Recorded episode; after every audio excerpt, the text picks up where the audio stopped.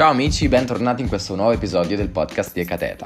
Oggi parliamo di una figata perché in pratica Google cosa ha fatto? Ha annunciato eh, poco tempo fa la nascita di un nuovo corso di laurea che durerà solo sei mesi. Questo ovviamente ha destato grande curiosità e interesse nel mondo dell'istruzione digitale, ma allo stesso tempo ha fatto storcere il naso a molti perché eh, lascia su questo progetto molteplici incognite. Infatti i corsi sono intensivi ed economici, costano poco e durano poco, circa 300 dollari dollari per corso e la durata è di 6 mesi, come abbiamo detto prima. Troppo poco tempo? Non lo sappiamo in realtà, l'unica cosa che sappiamo è che Google si sta offrendo di insegnarci delle skills che servono poi per il mercato del lavoro.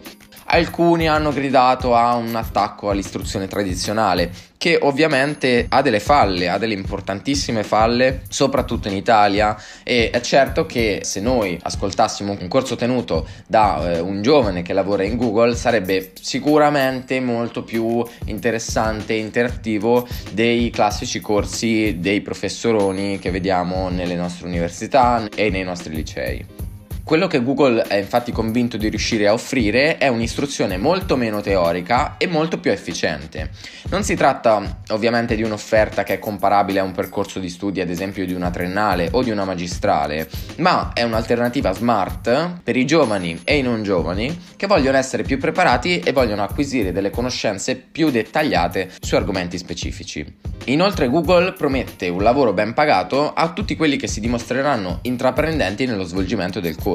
Quindi Google sta proponendo dei corsi di alta formazione e infatti molte università già stanno cercando di realizzare degli accordi o delle partnership. Qualcuno penserà che è stata una scelta azzardata da parte di Google eh, lanciare questi corsi, ma in realtà è stato un processo più graduale. Infatti sono anni che Google in prima battuta ha proposto questi corsi su delle piattaforme online e poi ha creato una propria piattaforma che si chiama Google Digital Garage.